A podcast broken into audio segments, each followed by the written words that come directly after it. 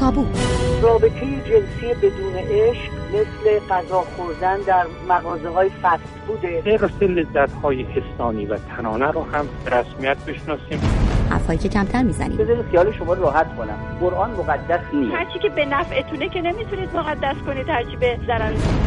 سوالهایی که از پرسیدنشان میترسیم. چند تا دختر و زن جوان پیدا شدن که هر کجا میرن خودشون رو لخت می‌کنن. آقا این حجم عظیم مقدسات شما در حال خفه کردن ما همه ما آدم هایی که شاغل هستیم در واقع تنفروش هستیم.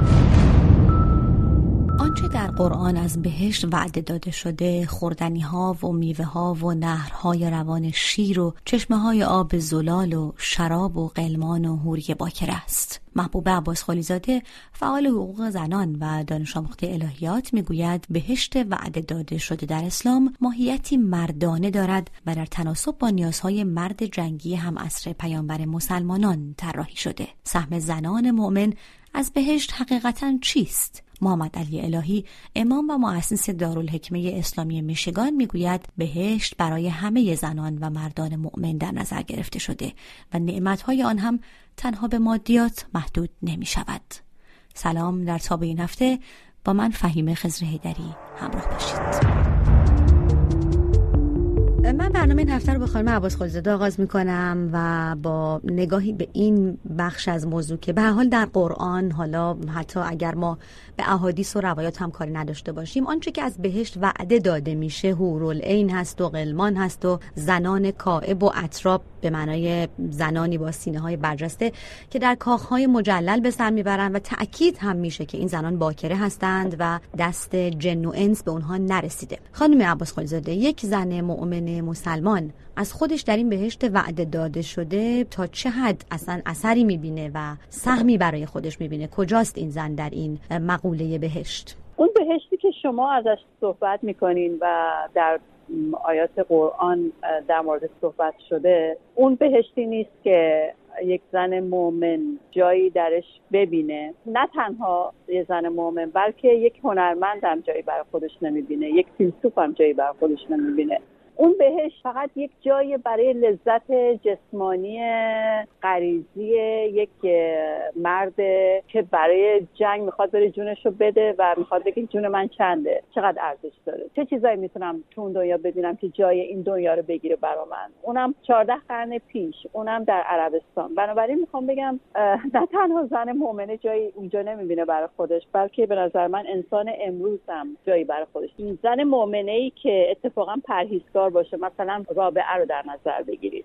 دیگه خب از اون پرهیزکارتر که کسی نیست. یا مثلا حتی من می‌خوام بگم که حضرت فاطمه زهرا که باید بهشتی باشه دیگه الان. آیا واقعا اون بهشتی که حضرت زهرا می‌خواد همون بهشتیه که در قرآن وعده داده شده؟ و آیا مخاطب قرآن همه انسان ها هستن؟ در همه اثار و همه جنس ها یا فقط یک وعده به سربازهایی که حضرت رسول از اونها می‌خواد که برن و کشورگشایی بکنن یا اسلام رو جاهای دیگه ببرن و اونها خب جونشون رو کف دستشون قرار دادن و میگن خب چی می‌خواید به ما بدید؟ حرف حضرت رسول اینه اگر که زنده باشید قناعم و کنیز و سرزمین یعنی مال و منال و اگر بمیرید میرید بهش و اونجا چیزایی رو که الان برش دارید میجنگید به جای اینکه توی جهان عینی ببینید توی جهان در واقع مثالی خواهید دید یا حالا در بهش خواهید دید. یعنی مخاطب یک عده هستن که دارن تجارت می‌کنن با مذهب و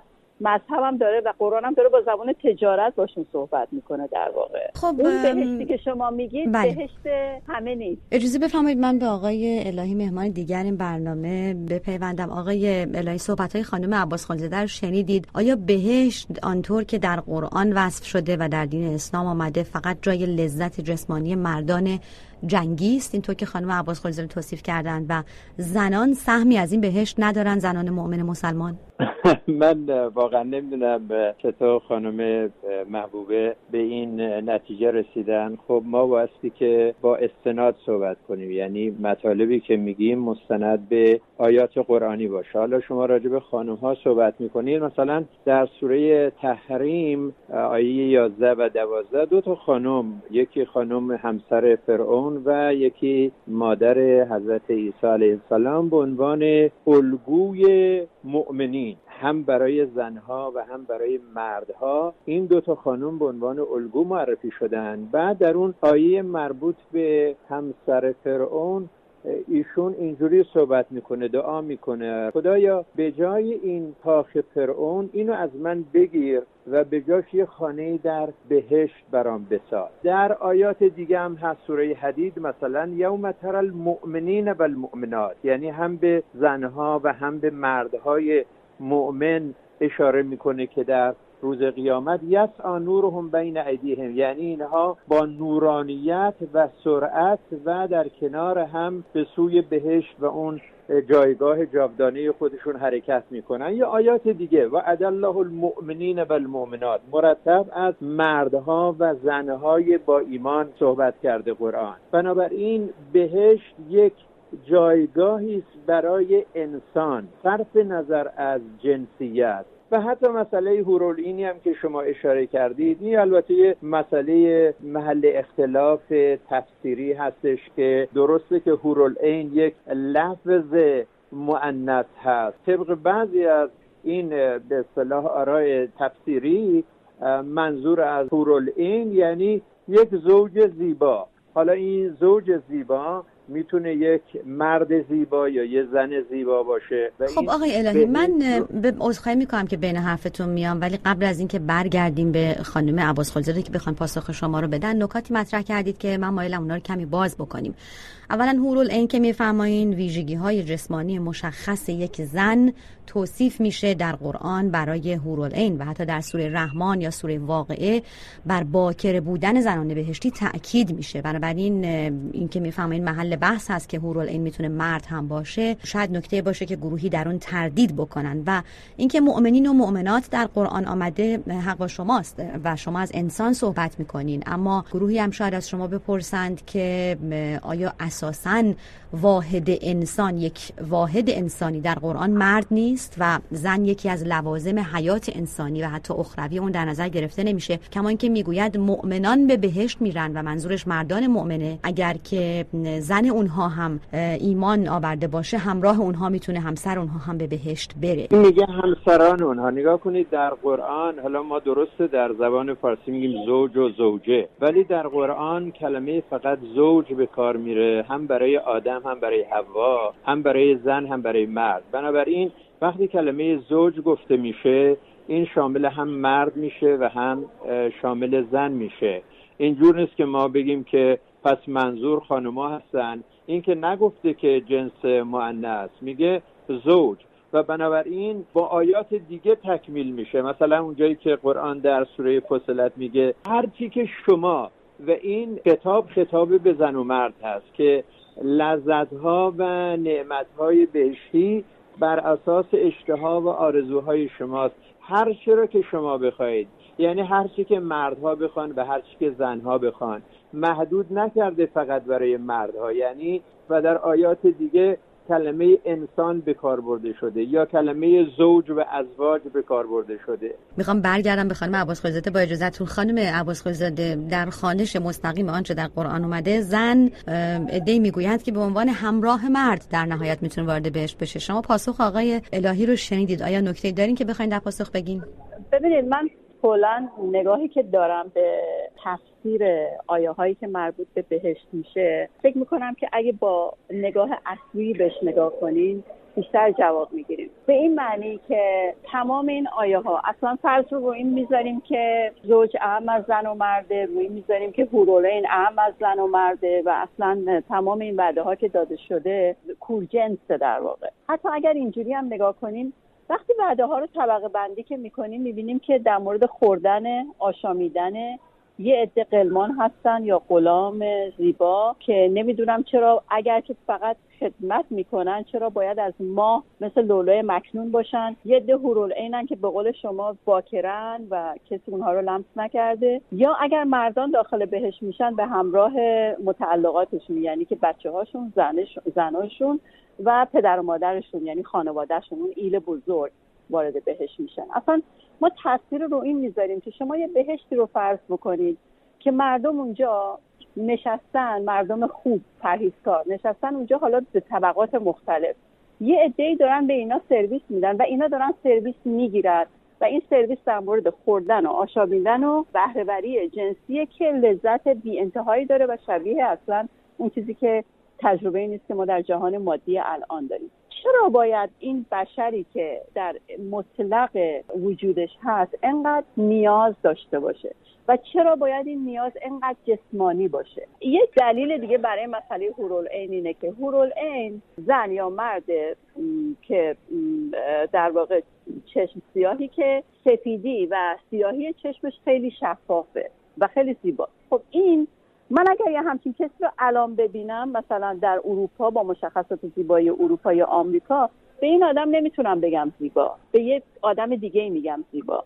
یعنی می‌خوام بگم زیبایی یه امر نسبیه. هم تاریخیه هم از نظر جغرافیایی نسبیه. چجوری میشه که همه مردم باید به جای اینکه برن توی بهش مثلا یه نقاشی که آرزوش اینه که بهترین هنر دنیا رو بیافرینه. یه مهندسی که می‌خواد بهترین مهندسی دنیا رو بکنه آرزوش در بهش تنزل پیدا می‌کنه به اینکه با یه زن هورالعینی که باکره هست بخواد معاشرت بکنه. شاید اصلا خیلی ها نخوان این کارو بکنن. بهش به جور دیگه ای بخوان تجربه بکنن. منظور من اینه که بهش یک موضوع در واقع تاریخی و در کانتکست و در شرایط اون دوره باید تعریف بشه تا بشه براش راه حلی پیدا کرد. بله موضوع, موضوع دیگه همین من, من خواهش می‌کنم اجازه بدین همین موضوع رو با آقای الهی مطرح کنیم خانم عباس خلیزاده آقای الهی این بهشتی که در قرآن توصیف و وعده داده شده خب پرسش این است که آیا برای همه نوع بشر حتی همه انواع مسلمانان در همه جای جهان حقیقتا اونطور که در قرآن رو بی‌نظیر و یگانه خوانده. اینطور هست یعنی اینکه خب زر و زیور و حوری و خوردنی و نوشیدنی و کاخ و خانم عباس خلیزاده معتقد هستن که این بهشتی است که آرزوهای تنزل یافته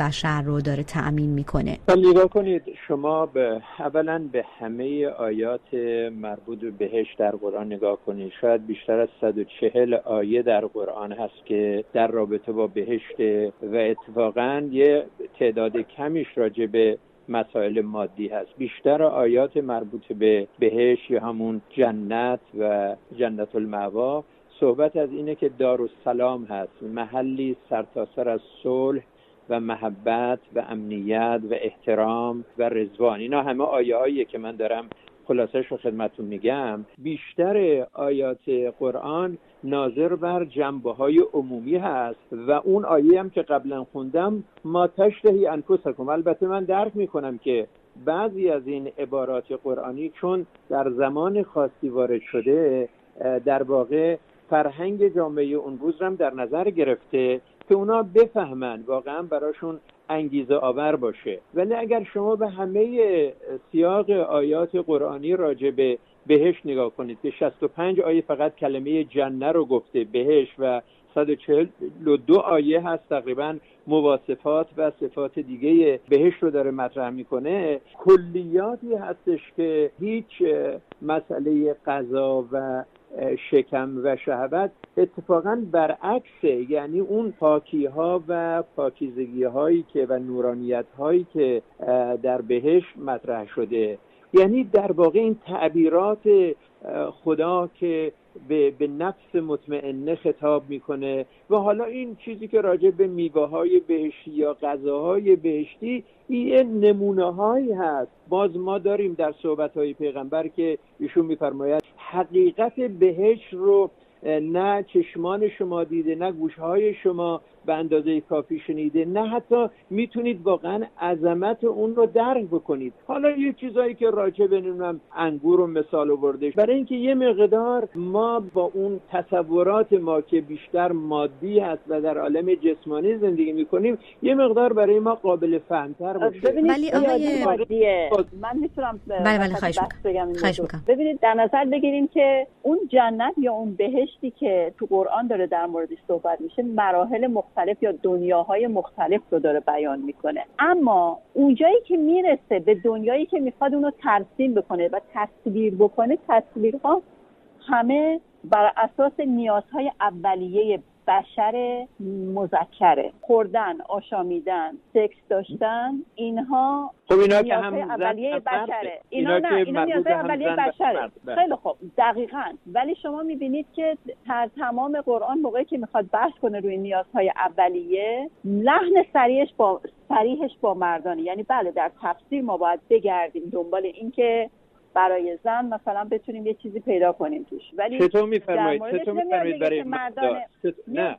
یعنی اینکه نگفته یا ایها الرجال برای اینکه میاد هورالعین رو به طور عام شاید بعضی مفسرین که میگن که هور شامل مرد و زن میشه به خاطر اینکه اصلا اسم مؤنثه بگیم که خیلی خوب. ما اینو قبول داریم. هورالعین اصلا زن یا مرد. ولی موقعی که دیگه می‌خواد برسه به بکارت یا موقعی که می‌خواد به مشخصات بدنی برسه هیچ نمیاد بگه هورالعینی که مثلا عضله های مردانه ای دارد و برای لذت شما در نظر گرفته شده. میاد مشخصات بدنی رو در رابطه با زنان میگه. اونجا که به قلمان می‌رسه میاد مشخصات پسر بچه هایی رو مطرح می‌کنه که وقتی که الان نگاه می‌کنی به جهان امروز به نظر میاد که آدمایی که گی هستن و بازم اونا باید لوله مکنون باشن یعنی بازم باید دست نخورده باشن. آخه من نمی‌دونم چرا باید توی قرآن اگر که واقعا ما میگیم که فقط بحث فرهنگیه اینقدر تاکیدش روی مردانه بودن بهشت باشه. من از آقای الهی در حقیقت نکات شما رو به این شکل بپرسم که آقای الهی شما خودتون هم اشاره کردین مثلا به همسر فرعون یا مادر عیسی. زنان یا همسر کسی هستند یا مادر کسی هستند یا دختر پیامبر مسلمانان هستند که حالا جایگاه ویژه‌ای در بهشت اشاره شده در قرآن بهش ولی اینطور که خانم عباس خلیزاده دارن مطرح می‌کنن خطاب عامی که در مورد توصیف بهشت برای مردان و اینکه شما به بهشت می‌روید هورالعین در انتظار شماست همسر شما اگر مؤمن باشه با شما به بهشت میاد. یعنی در بهشت هم چند همسری ظاهرا همچنان حاکم هست. بله. این خطاب در مورد زنان به این شکل وجود نداره. شما میفرمایید به تفسیرها باید مراجعه کرد یا قرآن رو باید به شکل دیگری خواند ولی نه خب نه. خانم هیدر من نمیگم به تفسیرها. اصلا میگم صریح قرآن. در قرآن میگه مؤمنین و مؤمنات یا کلمه انسان رو به کار برده. انسان که دیگه نگفتیم ما در قرآن که نمیگه انسان و انسانه. از اون طرف هم نگفته یا ایها الرجال مثلا شما ای مردان کلمه رجل رو به کار میگه یا ایها الذین آمنو. برای اینکه قرآن به لغت عربی نازل شده و بایستی به هر حال اون قوانین به اصطلاح زبان عربی رو در ادبیات قرآنی در نظر بگیرید مثلا شما اگه وارد یه منزل بشید که یه ده خانمان نشستن یه ده آقایون نشستن میگی سلام علیکم. حالا درست علیکم این زمیر مذکر هست در واقع ولی از نظر لغت عرب اینجوریه. میگن آقا زن و مرد قاطی نشستن شما این زمیر تقلیب رو به کار می‌برید. ولی معنی نیست معنیش این نیست که فقط داره به آقایون سلام می‌کنه داره به خانم هم سلام می‌کنه. خب آقای الهی من رو مجبور می‌کنین که به نص سریح آیه رو و اینجا برای شنوندگانم البته به فارسی بگم.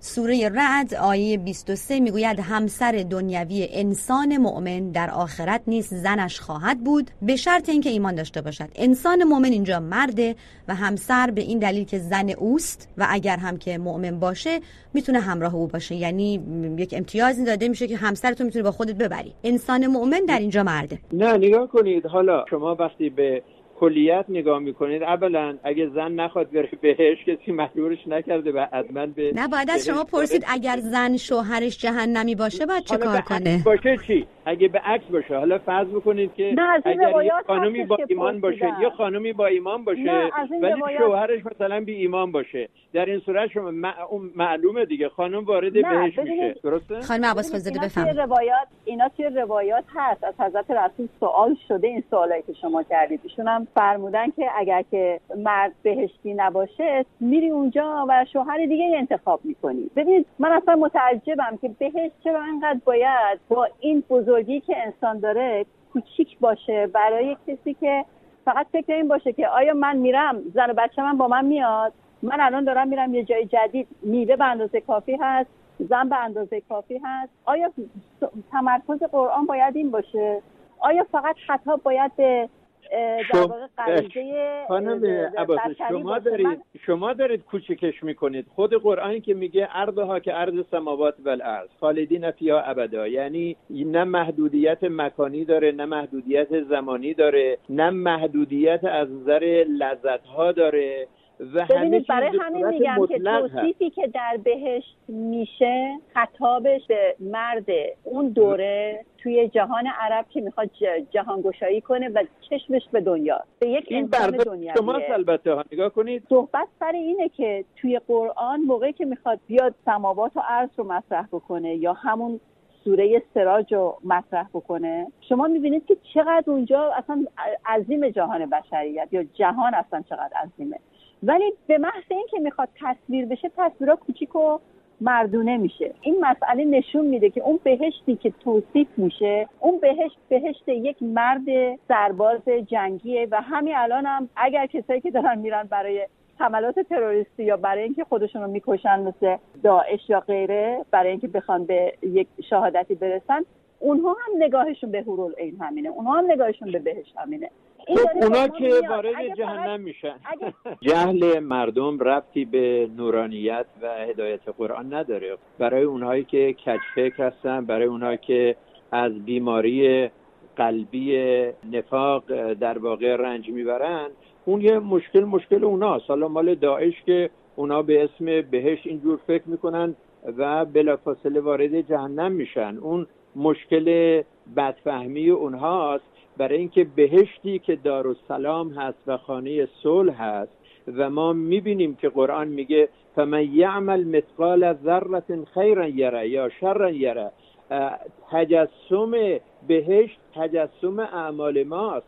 و چطور میشه که از طریق خونریزی و خشونت و خیانت و جنگ افروزی و ظلم و جنایت کسی بتونه اون بهش رو بسازه. درسته. آقای الهی من اینجا یه پرسش دیگه از شما دارم. از خیر و شر صحبت کردین. شاید گروهی از شما یعنی این جزو پرسش هایی که به حال کسانی که تردید می‌کنند یا نقد می‌کنن مطرح می‌کنن هست که برخی از آنچه که در این جهان شر شمرده میشه اون وقت در بهش به عنوان پاداش و به عنوان خیر یادآوری شده که وجود خواهد داشت. مثلا شراب. شراب در این جهان حرامه و پرسش اینجاست که چطور در بهشت حلال و تهورا و گوارا میشه. اون البته اینا دو تا مقوله کلا جداگانه است. حالا یه شرابیه که در اینجا در خود امریکا میگه don't drink and drive. شما نمی‌تونی رانندگی کنی اگر مشروب بخوری. برای اینکه این مشروب فعالیت های مغزی شما رو فلج می‌کنه به حالت به صلاح شرانگیز سرطان آور زائل کننده آگاهی شماست. ولی اگر شما یه مایع دیگه یه نوشیدنی دیگری باشه که شادی آفرین باشه آگاهی شما رو زیادتر کنه سلامتی شما رو زیادتر بکنه. حالا درسته که هر دوی اینا نوشیدنی هستن. ممکنه حالا در ظاهرم به هر دوی بگیم شراب یعنی نوشیدنی به لغت عربی. ممکنه به هر دو هم کلمه خمر گفته بشه. این خمر دنیوی که قرآن میگه در سوره مایده میگه رجس من عمل شیطان در آیه 95 ولی از اون طرف در سوره محمد یا سوره انسان شرابن تهورا یعنی اون یه چیز به اصطلاح یک نوشیدنی شاد کننده است که هیچ ربطی به یه مایعات مسمومیت آور و مست کننده و فساد آور نداره. این این زبان من بازم برمیگردم به این مسئله زبان قرآن. و اینکه مجموعه بحثایی که ما می‌بینیم در مورد فضای بهشته یا در مورد هوریان و قلمان و اینها هستش به میزان بحثای دیگه که برمیگرده به بشریت برمیگرده به تو خیلی کمه. ولی اون فرهنگ مرد سالاری که ما تو این چهارده قرن اخیر داشتیم از روحانیت گرفته تا مفسرین تا متکلمین تا همین الان مردانی که از ایران دارن میرن توی سوریه به جنگن. اصلا من کار ندارم به داعش. همه اینها اون اسطوره که از بهش دارن همون اسطوره حداقلی جسمانی غریزیه. یعنی باور بشر تو این چهارده قرن به خاطر خدمت روحانیت به جامعه ما اصلا تغییر نکرده. خب اجازه بفرمایید که خانم عباس خلزاده من فکر می‌کنم که صحبت خانم عباس خلزاده شنیدیم و چون به دقایق پایانی برنامه رسیدیم آقای الهی شما هم می‌تونید یک جنبندی کوتاهی از نظرتون یا پاسخ احتمالی به خانم عباس خلزاده داشته باشین. بله البته همونطور که عرض کردم ایشون فرهنگ مردم رو با فرهنگ قرآن می‌کنن. قرآن در واقع داره یه کلیاتی رو توضیح میده و این مشکل مغز ماست و فهم ماست از این مسائل. و اینکه مسئله زن و مرد حالا در دنیای ما هم هنوز مسئله مرد سالاری مطرح است. ولی اون چی که مهم هست در واقع ما اگر می‌خوایم راجع به بهش درک درستی پیدا بکنیم همه آیات رو نگاه کنیم. و من اصلا اعتقاد ندارم که مسئله مرد سالاری در در قرآن مطرحه. ما شاید اشتباه می‌کنیم به خاطر این زمائر و لغت عربی.